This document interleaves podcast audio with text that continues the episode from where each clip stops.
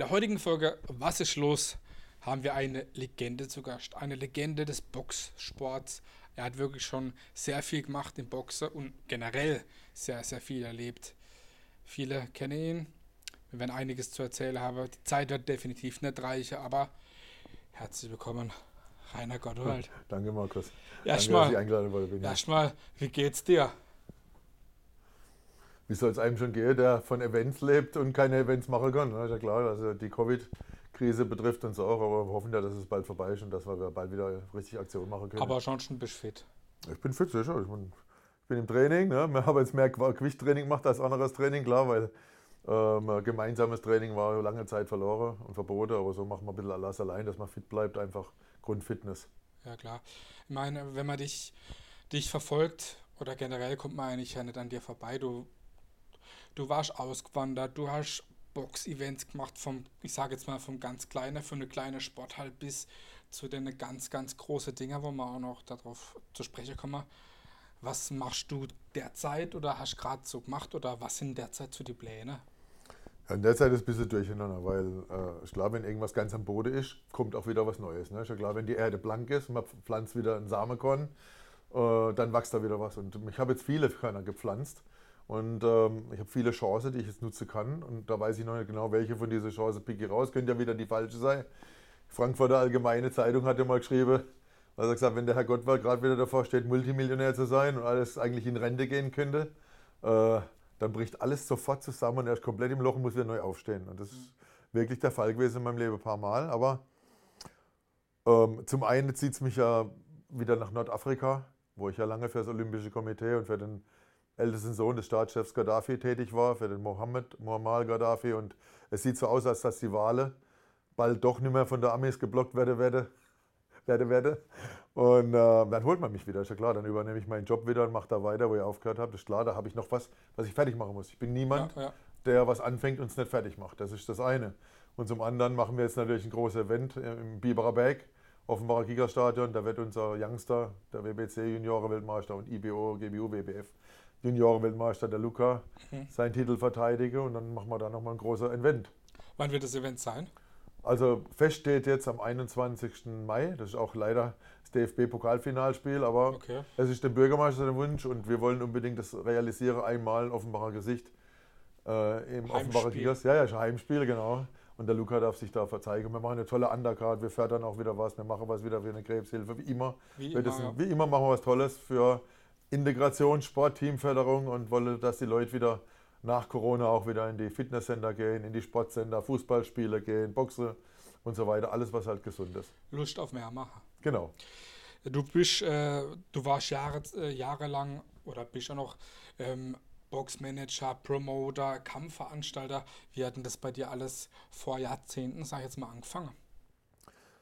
Boah, ja gut, mit, mit 14 bin ich in, beim Quackum Sieg in Karlsruhe damals ins Taekwondo. Ich war ähm, übergewichtig und langsam und hat mir alles geschadet und der Kampfsport hat mir dann zu dem gemacht, was lange Rede, kurzer Sinn.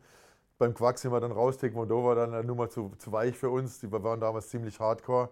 Das war so die erste Garde der deutsche Super-Kickboxer, sage ich mal. Das war noch Vorscheuermann und so. Das war so Hansi Brenner, Rainer Gottwald, Jürgen Kraft. Und so, das war damals so die, die, erste, die erste Garde und danach kam die andere. Aber wir waren wirklich eine gute Liga und habe dann, hab dann die deutsche Meisterschaft gewonnen, der Gesamtverbände in der Europa Karlsruhe damals, 1986. Das war schon eine Weile her. Ja. Und ähm, wie gesagt, dann bin ich zur deutschen Bundesmarine. Und als ich aber da zurückkam, habe ich mich mit Jürgen Lütz zusammengenommen, meinem väterlichen Freund in Skihan, und habe dann in Gaggenau das Laiengym gegründet und habe dann als Partnergym vom legendären Bulldog Gym, wir haben dann die Firma damals Royal Promotion weltweit gegründet, okay. mit Regina Halmich war da drin, äh, Bettina Völker, wir haben jetzt Frauenboxe, Frauen-Kickboxe mit reingenommen, dann legendär Butcher, Matthias Weiz, Fuckner, Markus der Dragon, Spartacus, äh, ja. Klaus Nonnermacher, Scheuermann. Das war also nicht nur national, sondern international schon eine ganz große Kiste. Und wir haben dann angefangen, Events zu machen, kleine Events. Karl Benz, Halle Karlsruhe, bis nach Sandweier äh, Rheintalhalle und auch große Events. Europahalle, DM Arena haben wir bis heute verwirklicht. Also alles Open Airs und alles eigentlich mit großem Erfolg. War kein, war kein schlechter Event dabei, muss ich sagen, bis heute nicht. Schöne Sache. Ich meine, du bist auch bekannt als, als, als Förderer gerade äh, wenn du dein, dein Boxmanagement machst. Da sind jetzt gerade auch in der in der letzten Jahre ja auch einige dabei gewesen. Klar, Vincent Feigebutz, Leon Bauer. Aber was sind denn da die, die Aufgaben oder die alltäglichen Aufgaben eines Boxmanagers? Was, was machst du da so? Also der klassische Boxmanager macht halt einfach seinen Job, guckt, dass er Sponsoren sucht, guckt, dass er sich irgendwo gut positioniert. Ja, aber im Prinzip, das, was ich gemacht habe, das war schon fast eine Vaterfunktion. Ja. Ähm, ich, wenn der ins Agro war oder der Sportler, ich brauche ein Fahrrad am Abend, dann habe ich geguckt, dass er am Abend ein Fahrrad hat. Er braucht Geld hier, er braucht ein Auto da, er braucht dies, er braucht jenes. Also speziell beim Vincent habe ich einfach alles gegeben. Vielleicht auch, muss ich sagen, sehr viel. Da habe andere drunter gelitten. Ähm, man kann nicht immer jedem das Gleiche geben. Im Endeffekt merkt man manchmal, hätte vielleicht dem mehr geben sollen oder dem. Man macht immer Fehler und das ist normal, das ist menschlich, das macht einen aus. Aber wir haben Erfolge gefeiert. Ich habe zumindest für mich zu verbuchen, dass ich den jüngsten deutschen Weltmeister aller Zeiten geformt habe. Also hat Graziani Rongicanis ja. Rekord geknackt. Das wurde dann mit Zähneknirschen vom Bund Deutscher Berufsboxer beurkundet. Mhm. Ich bin der jüngste deutsche Mitglied des Bundesdeutschen Berufsboxer, der einen goldenen Handschuh ausgezeichnet wurde. Und ich hatte mit Leon Bauer den jüngsten deutschen Juniorenweltmeister der IBF äh, ja, gemacht, gebaut, gemanagt. Ne?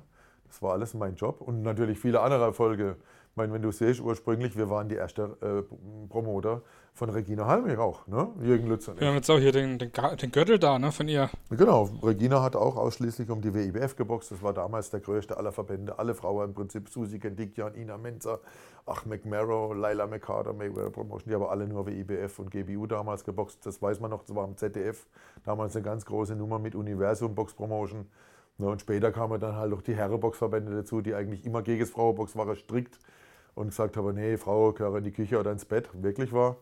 Und später hat man gesehen, dass man damit Geld verdienen kann. Nämlich eine Regina hat dann richtig Geld verdient und die anderen Mädels bei Universum auch. Und so habe dann die, die Herrenverbände gesagt, kopieren wir, uns mal, kopieren wir uns mal schnell ein bisschen die Regeln und machen das auch. Und ähm, habe dann jetzt mittlerweile natürlich auch die, die Schirmherrschaft übernommen, weil die einfach groß und mächtig und sehr finanzstark sind. Also man muss heute, um wirklich Weltmeisterin zu sein, vielleicht vier, fünf, sechs Gürtel haben und dann wirklich alles abzudecken in der Gewichtsklasse. Wenn wir jetzt mal ganz, ganz zurückkommen zum, zum Boxen, gerade für die Leute, die sich nicht auskennen, vielleicht in, in ein paar Worte, wie, wie denn der Boxsport überhaupt funktioniert. Ich meine, die Leute kennen, wissen, wie so ein Bundesliga-System beim Fußball funktioniert, aber viele Leute wissen jetzt zum Beispiel gar nicht, wie das jetzt genauso abläuft mit den ganzen Verbänden und den Gewichtsklasse. Also, da kann man sehr, sehr viel drüber sprechen, aber ja, vielleicht gerade mal. Profiboxsport. Profi also nicht Amateurboxsport. Im Amateurboxsport gibt es auch, da gibt es auch eine Bundesliga, da gibt es äh, bis Weltmeisterschaft bis zur Olympiade. Äh, Boxen ist olympisch, ja, muss ja. man festhalten. Bei den Damen mittlerweile auch. Wenn man zum Profiboxsport geht, ist wieder eine ganz andere Geschichte. Man muss nicht unbedingt Amateurboxer gewesen sein, um eine Profibox-Lizenz zu kriegen. Man muss diverse Kenntnisse nachweisen, eventuell eine Kickbox-Lizenz oder eine Thai-Box-Lizenz oder eine Kampfsport-Lizenz und fangt dann auch langsam an mit Aufbaukämpfen. Das ist dann wie beim Formel 1, muss man sich das vorstellen. Man hat einen Sponsor, man hat Förderer, man hat Talent und dann wird man gefördert und dann muss man natürlich sich irgendwo einkaufen in den Stall und muss dann natürlich erstmal gucken, mit welche Gegner boxt man dann, kriegt man schon Angebote, boxt man gegen den und es ist ein Schachspiel. Es gibt immer einen, der liegt einem als Gegner, immer einen, der liegt einem vielleicht weniger. Ähm, der, und dann muss man wirklich gucken, gegen wen boxe ich wann und wo und um was, wie viel Runde, was kostet mich der Gegner, weil ich muss mich zum Teil der ersten Jahre immer selbst bezahlen. Okay. Ja, man kriegt da eigentlich noch nichts. Und irgendwann, wenn man dann mal die, die stärkere Gegner boxt und dann vielleicht auch mal kleine bessere Angebote kriegt und dann ins Risiko reingeht, ja, dann wird es dann interessant. Ne? Da muss man auch bestehen. Und irgendwann kommen dann die richtig offenen Kämpfe, wo es dann heißt, alles oder nichts, wo man dann schon sagen kann, 50-50, wer gewinnt. Oder wenn du besser drauf bist, normal weiß man ja, das ist jetzt nicht so fit wie ich und dann kann ich schlagen. Also es ist schon, manchmal weiß man, das spielt Bayern gegen Bayern und manchmal spielt halt eben was weiß ich, ähm, der erste FC Rastatt gegen Bayern. Das ist dann Klar, schon ein riesiger Unterschied. Ne? Wenn man jetzt so eine, einen, einen Boxkampf hat oder gerade so einen Weltmeisterschaftskampf, da hat man natürlich auch einen komplett anderen Fokus. Wie läuft denn, wie lange hat man denn in der Regel so eine Vorbereitungszeit auf so einen Großkampf, sag ich jetzt mal? Also ich sage immer ähm, acht Wochen ist, ist, ist Mindeste. Manche, weil ganz große Kämpfe kann man auch drei Monate ganz lange sein mit Vorbereitung gehen. Aber dass man natürlich noch nicht zu vorbereitet ist, übertrainiert oder so. Man muss darauf achten, wann geht man in die Trainingskämpfe, wann fängt beginnt die Sparringsphase, also der reelle Kampf mit Gegnern, wo man sich dann darauf vorbereitet, oder die Kraftphase, die, die Ernährungsphase, die, die Abnehmphase und so weiter, dass man sich auf das Gewicht auch richtig einstellt. Da, das sind ein Dr. Markus Schweizer vom KSC involviert, da sind Ernährungswissenschaftler involviert, da sind Physiotherapeuten, wie Herbert Effenberger involviert, der schon seit Universum Markus Bottseite mit in unserem Team ist. Das sind ach, Trainer, Bundestrainer zum Teil involviert gewesen, wie ein Valentin Silagi, ein Zoltan Lunka und, und so weiter. Ich habe ja das geschafft, dass ich letztendlich die Amateure mit den Profis zusammenbringe. Das war eigentlich nicht denkbar, das habe ich gemacht, zusammen mit unserem Sportbürgermeister Markus äh, Martin Lenz. Martin Lenz ja. Und äh, wir haben damals eine Gremium gegründet, habe das dann veranlasst. Auch mit dem Präsidenten des Bundes der deutschen Berufsboxer, Präsident vom DBV, damals auch Sportdirektor dabei, Michael Müller. Und äh, das war eigentlich undenkbar. Somit können jetzt die ganze äh, ja, Facilities, die ganze Sache geteilt werden, Trainer können miteinander geteilt werden, Erfahrungen können geteilt werden. Das heißt, wir können vielleicht in Zukunft international erfolgreicher sein. Viel ähm, Kompetenz auf einem Haufen sozusagen. Ja, also in, in Amerika wird es ja so gemacht, in Frankreich wird es gemacht, in, in, in, der Schweiz. Deswegen habe ich natürlich gerade die Amis oder gerade die Engländer.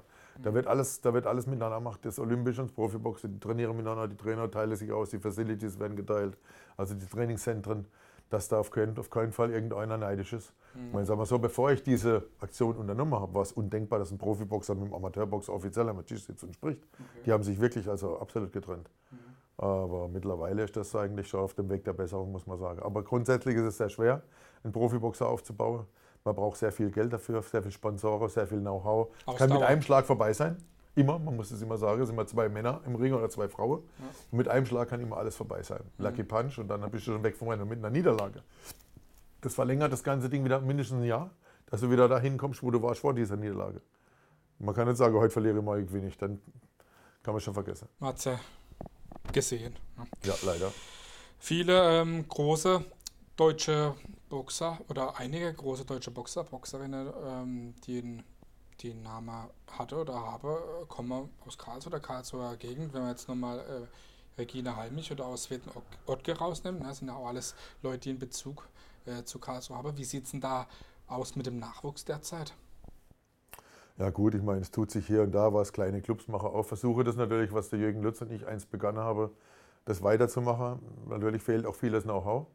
Manche sind auf zu stolz zu fragen um Hilfe, manche denken, sie sind schon die Überflieger und machen es dann trotzdem falsch. Es ist nicht leicht, diese Erfahrung, die ich jetzt mir erkämpfen musste, mit oh, also wirklich Blut, Schweiß und Träne und Erfahrung und Niederlage und viel Geld verloren. Und, ähm, seit 1989, wo ich mein erstes Profi-Event gemacht habe, im März 1989, in Baden-Baden-Sandweier, der erste Profi-Box-Event, nicht Kickbox-Event, okay, sondern Profi-Box-Event, mit dem Hauptkampf damals Kocek, das war damals eine Legende in Karlsruhe, Kocek, äh, Hussein Kolakista gegen Mario Coco. Das war ein Wahnsinnsfight, wir haben das toll gemacht, Jean Marcel Natz viel Geld gezahlt, mhm. 89.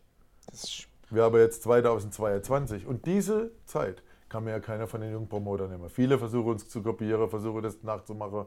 Aber das, da entwickelst du halt ein Fingerspitzegefühl dafür, ein, ein Näsle dafür. Ist, du weißt einfach, wie wenn, wenn du nichts anderes machst wie ein Flugzeugmechaniker, dein Job halt. Du kannst das, du hast es da drin, die Sache zu prüfen. Du weißt einfach mit einem Blick, auch weißt, kann der Boxer, kann der nicht boxen, wie bewegt er sich, wie verhält er sich, wie spricht er mit dir. Du hast halt einen Erfahrungswert in deinem Job wie ein Chirurg, der schon lange operiert oder einer, der gerade anfängt. Der erste Schnitt ist ein Unterschied. Mhm, klar. Wieso bekommt Boxen derzeit oder sagen wir mal vor Corona jetzt nicht unbedingt die mediale Betrachtung, wie es jetzt zum Beispiel früher hatte, wenn man sich überlegt, die Regina Heimich-Kämpfe oder auch die ganze Klitschko-Kämpfe, wo hier so äh, ausgestrahlt worden sind. Liegt es daran, dass derzeit nicht so viele große Namen nachkommen oder woran, woran liegt das? Nee, das liegt ganz einfach an den Medien. Okay. Ja. Wenn ich dir jetzt erzähle, als die ARD damals in direkter Rivalität mit ZDF stand, als öffentlich-rechtliche Sender, mhm. die wir ja alle mit unserer GEZ bezahlen. Klar. Und ähm, da hat sich der Sport, der Boxsport so entwickelt, das kann sich kein Mensch vorstellen. Allen voran natürlich mit dem Promoter Sauerland, ja. Wilfried Sauerland, der mit RTL begann, mit meinem väterlichen Freund, der Leifer Schabisch, Burkhard Weber, der damals RTL-Sportchef war. Die haben damals mit Henry Maske und so weiter, die haben natürlich ein riesiges Ding gemacht mit Boxern.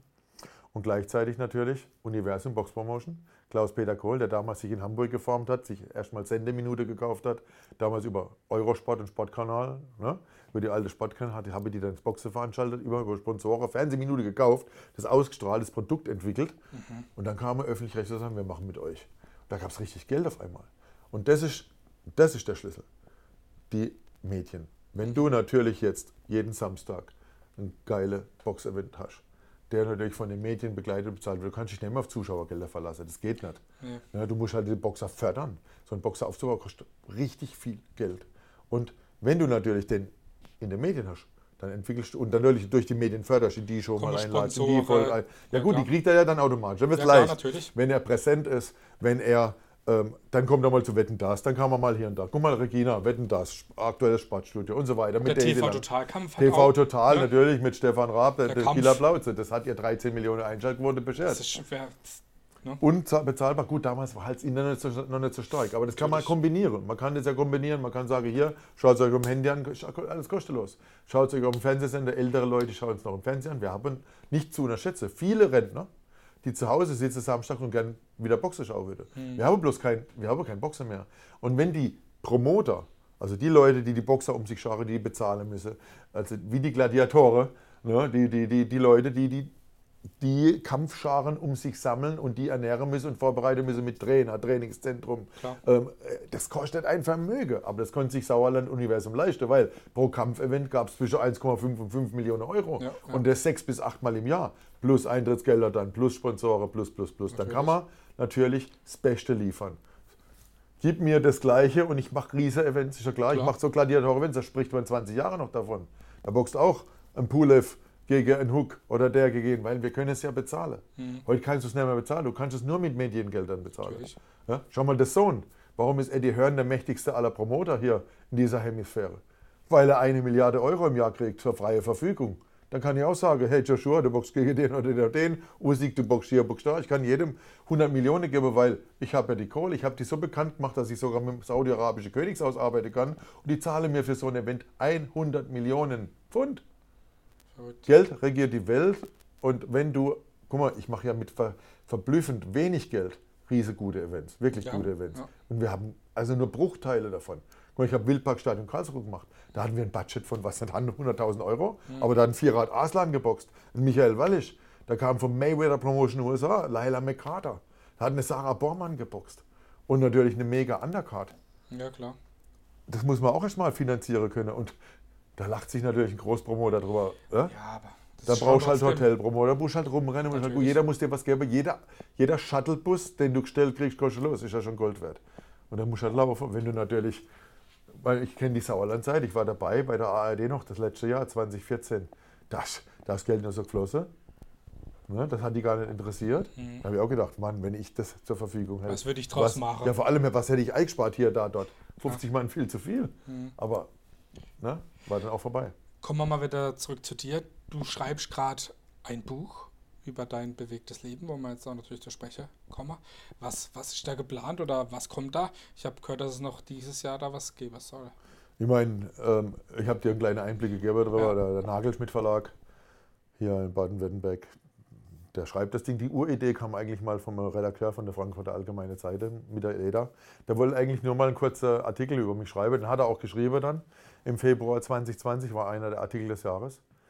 Ähm, aber der hat gesagt, Rainer, die Bänder, die ich mit dir aufgenommen habe, das geht nicht. Ich kann das alles nicht hier in einem Zeitungsartikel verfassen. Ich mache den, aber Das geht nicht. wir müssen einfach, wir müssen Buch schreiben. Er wollte es machen, dann ist aber leider sein Vater verstorben und dann hat er es abgegeben an den Nagelschmidt Verlag und die machen das jetzt mit dem Ghostwriter mit mir.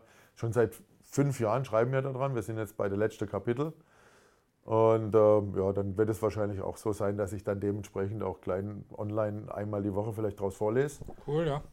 Ähm, weil ich glaube, das kommt besser, wenn ich es persönlich erzähle und dann eben zum Buch, zum einzelnen Satz vielleicht noch meinen Senf dazu Auf gebe. jeden Fall. Und äh, dann, dann werden das schon einige Stunden äh, erzähle aus dem Buch. Aber ansonsten, es liest sich, glaube ich, ganz gut. Es ist auch in meiner Mundart so verfasst, wie ich halt bin. Direkt. Ja, ja, also da, wo Rainer Gottwald drauf steht, da ist auch Rainer Gottwald drin. Und das geht halt los seit meiner Geburt im Schwarzwald 1, 1966 bis zum heutigen Tag. Beziehungsweise 2020 wird wahrscheinlich dann das Ende sein, Nashville, Tennessee. Und dann äh, wird man sehen, wie es weitergeht. Dann gibt es wahrscheinlich was Neues zu erzählen. Gibt es irgendwann nochmal ein Buch? Man weiß. Ja, muss es wahrscheinlich geben, das ist noch nicht vorbei. Nee. Du warst ähm, in den 90er auch äh, ausgewandert nach Thailand. Wie war das damals für dich und wie ist damals die Idee entstanden? Ich meine, klar, wir werden dann auch noch zu der Tsunami-Sache kommen, aber wie kam damals die Idee, ich wandere jetzt aus nach Thailand? Gut, ich war ja damals relativ stolz, auch bekannter Mann. Wir haben hier, sagen wir mal, das Murktal regiert. Lion war das stärkste Kampfsport- und Sportcenter überhaupt. Da konnte überhaupt keiner mithalten, außer das Bulldogging, das war unser Partner. Wir haben damals die beste Veranstaltung gemacht, schon die beste Kämpfe veranstaltet und alles. Und ich habe mich viel zu früh verheiratet und war halt immer unterwegs, auch an der Wochenende. Und irgendwann hat sich meine Frau für einen anderen entschieden. Der kam aus dem engsten Kreis, leider. Und ich wusste aber nicht, wer es war. Aber ich habe mir gedacht, bevor die Strafe für denjenigen vielleicht zu, zu stark ausfällt, weil ich bin noch jung, dann verlasse ich lieber das, äh, das Gelände, weil ich wusste, dass viele aus dem Innerkreis auch, auch wusste und mir das nicht sagen wollte und mich auch nicht wahrscheinlich nicht zu verletzen oder da eben eine, das ein eigener Freund war. Da habe ich einfach gesagt, komm, äh, es war eine harte Entscheidung, aber weil mein Vater war auch noch zu der Zeit sehr schwer erkrankt. Ne? Und ich habe auch gesagt, ich muss Deutschland verlassen. Und wir haben uns dann verabschiedet von meinem Vater und bin damals mit einem guten Freund von mir, Marco Zubrot, da haben wir dann, ähm, ich meine, 18. September 93 Deutschland verlassen.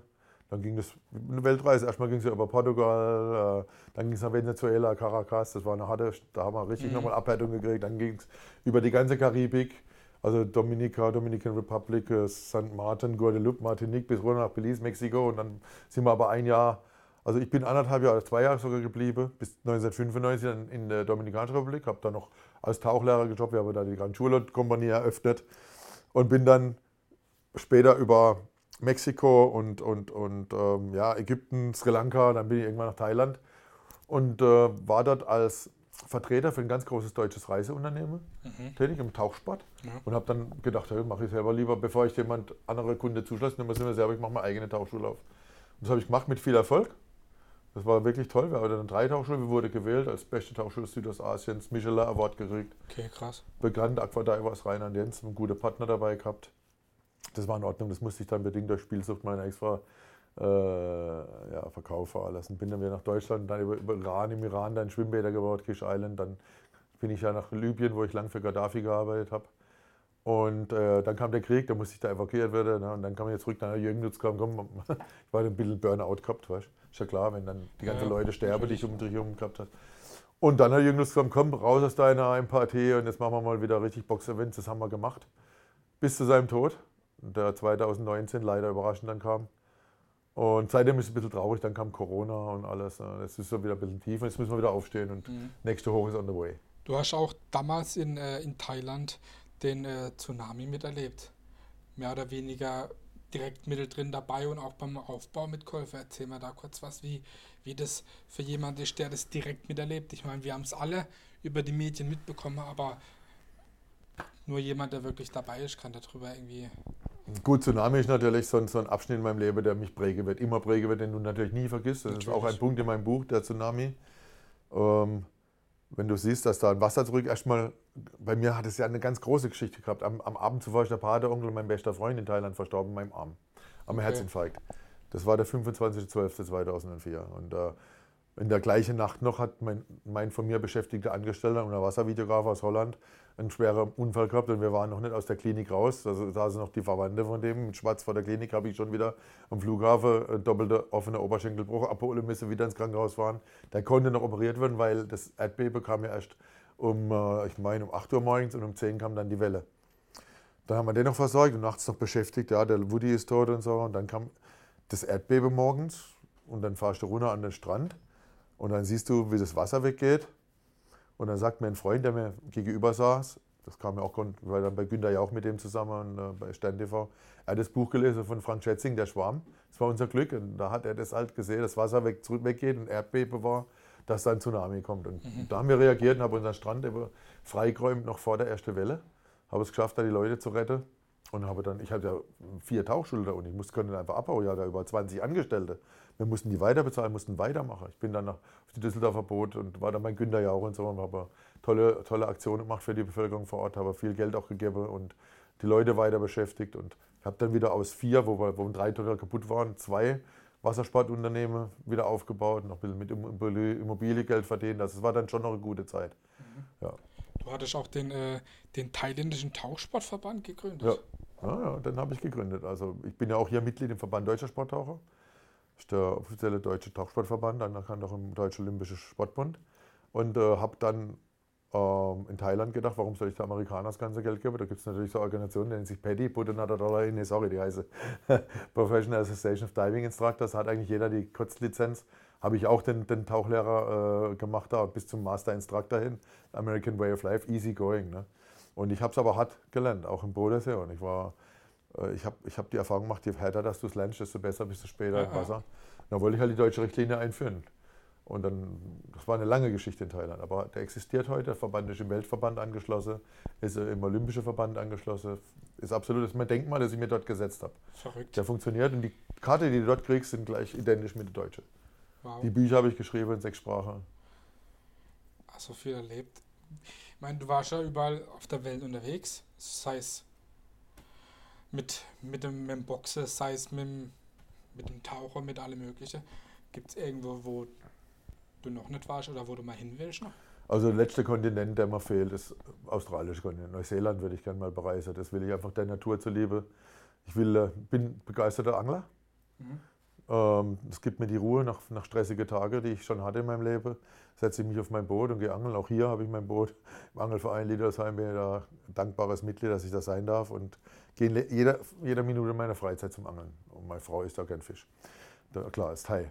Und äh, Neuseeland, das wäre mal ein Land mit Natur, wo ich mal gerne auch zum Fischen gehen würde. Nicht nur Kanada, also amerikanische Kontinent habe ich schon. Aber Neuseeland, Australien, das würde mich auch interessieren, ja. Ähm, Gibt es denn irgendwie auch noch Pläne oder größere Pläne, die du für die Zukunft hast, sei es im sportlichen Bereich oder im privaten Bereich? Ich meine, wir hatten ja darüber gesprochen, über den Boxkampf in Offenbach. Klar ist das ein, ein Ziel, aber du hast ja international nicht so viel erreicht oder Meilensteine gesetzt und jetzt kommt noch das Buch. Gibt es da irgendwas, was du noch machen möchtest, was noch unerfüllt ist? Also im Prinzip, ich will noch, solange meine Mutter noch lebt, möchte ich hier bleiben. Ich habe sie lange verlassen gehabt, habe sie natürlich überall, wo ich war auf der Welt, hingeholt. Die war allein 16 Mal in Thailand, wenn ich das sage. Aber jetzt ist sie dann ein bisschen älter, 78, und ich möchte bei ihr sein. Jeder Tag mit Mutter ist ein Gewinn in meinem Leben. Die Eltern sind heilig und, und, und dann muss man immer ein bisschen vorangehen. Ich möchte trotzdem weiter noch ein bisschen reisen natürlich.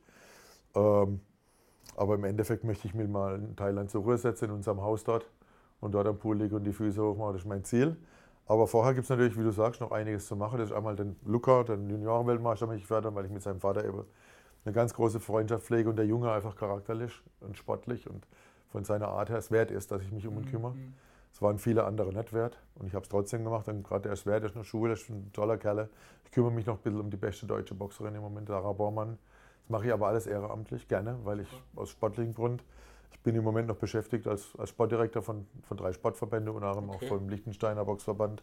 Da ist aber leider der Präsident schwer krank gerade, hat eine Lebertransplantation gekriegt und kämpft eigentlich jeden Tag um Leben und Tod. In diesem Sinne, Herr Ulrich Bittner, unser Präsident, alles Gute, auch aus dem Studio hier, dass er wieder gesund wird und dass wir halt wieder hier was machen können. Ich würde mich freuen, wenn er wieder ganz gesund wird, dass wir vielleicht da noch sportlich was reisen können, auch Mhm. für den Liechtensteiner Boxverband. Da war eigentlich der Plan, eine Olympiamannschaft schaffen. Ja. Aber wie gesagt, wenn der Präsident so krank ist, kann man gerade wenig tun. Ja, das Buch wird geschrieben, das ist fertig. Das ist ein Ziel, dass es diese Woche, dieses Jahr noch rausgeht. Und ansonsten will ich einfach noch ein bisschen für meine Familie da sein äh, Und gesund bleiben. und gesund bleiben, das ist Covid überstehen. Vielleicht noch was Gutes tun. Ich habe jetzt gerade wieder zu meinem Geburtstag eine tolle Aktion gemacht hier für Sternebrücke, das ist ein Kinderhospiz in Hamburg, wo ich Mhm. jedes Jahr einmal was tue. Und ansonsten machen wir hier immer für die FURG was, für die, ähm, für die onkologische Station Ja, der Kinderkrebshilfe. Ja, das, das machen wir viel. Super, auf jeden Fall richtig viel spannende Sache. Wir könnten noch stundenlang weitersprechen, ohne dass es langweilig wird. Wir sind jetzt auch schon am Ende. Eine Frage, die ich jedem Gast immer am Ende stelle, ist bei dir vielleicht auch eine spannende Frage. Was ist für dich Heimat? Die Frage kann man nicht so leicht beantworten, weil es gab immer, wenn ich, als ich, wenn ich 15 Jahre in Asien gewohnt habe, gesagt, du gehst nie mehr nach Deutschland. Dann sage ich, sag, sag niemals nie. Im Prinzip, meine Wurzeln sind hier. Also ich fühle mich in Karlsruhe und Umgebung zu Hause. Das ist eigentlich meine Heimat. Und jedes Mal, wenn ich, egal wo ich war auf der Welt hierher kam, habe ich mich hier im Badische wieder heimisch gefühlt. Ich war auch dankbar, dass dann der Martin Lenz gesagt hat, du bist mein Sportbotschafter, du bist mit Karlsruhe verbunden, auch gerade sportlich hast sehr viel getan für, das, für, das, für den Sport in der Umgebung und, und, und rund um Karlsruhe. Und das ist meine Heimat. Aber natürlich ist Heimat auch da, wo man sich wohlfühlt, da, wo man auch gerade ist, ne? da, wo man sich auch integriert. Und äh, Heimat ist im Prinzip egal. Wo du bist, ist Heimat. Aber die Wurzeln, die darfst du halt nie vergessen. Ich glaube, das ist ein tolles Schlusswort. Ja, Ich wünsche auf jeden Fall dir ja. ganz viel Gesundheit natürlich, weiterhin viel, Erspa viel Spaß Ja, ja. für die ganze Sache. wenn man schon habe.